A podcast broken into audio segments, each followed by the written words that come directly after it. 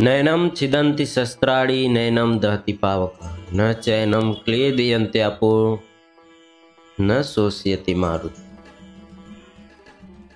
Hello, स्वागत है आप सभी मेरे महान भाइयों और बहनों का एक बार फिर से आपके अपने इस चैनल वासुदेव सर्वह में।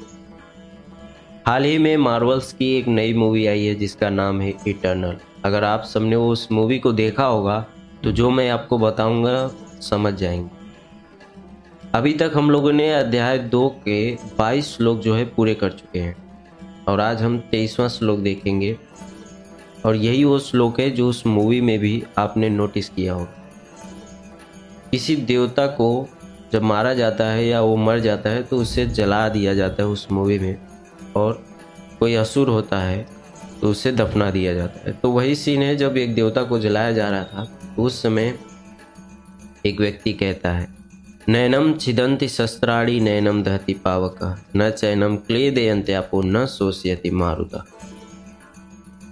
इसका मतलब होता है कि इस आत्मा को शस्त्र काट नहीं सकते, इसको आग जला नहीं सकती, इसको जल गला नहीं सकता और वायु सुखा नहीं सकता। तभी तो मैं इस श्लोक को मानता हूँ कि अभी तक जो जितने श्लोक हम लोगों ने कवर कर चुके हैं उन सब श्लोकों में ये सबसे बेहतरीन श्लोक है, क्योंकि यह डरपोक के अंदर भी साहस भर देगा, निर्बल के अंदर बल भर देगा।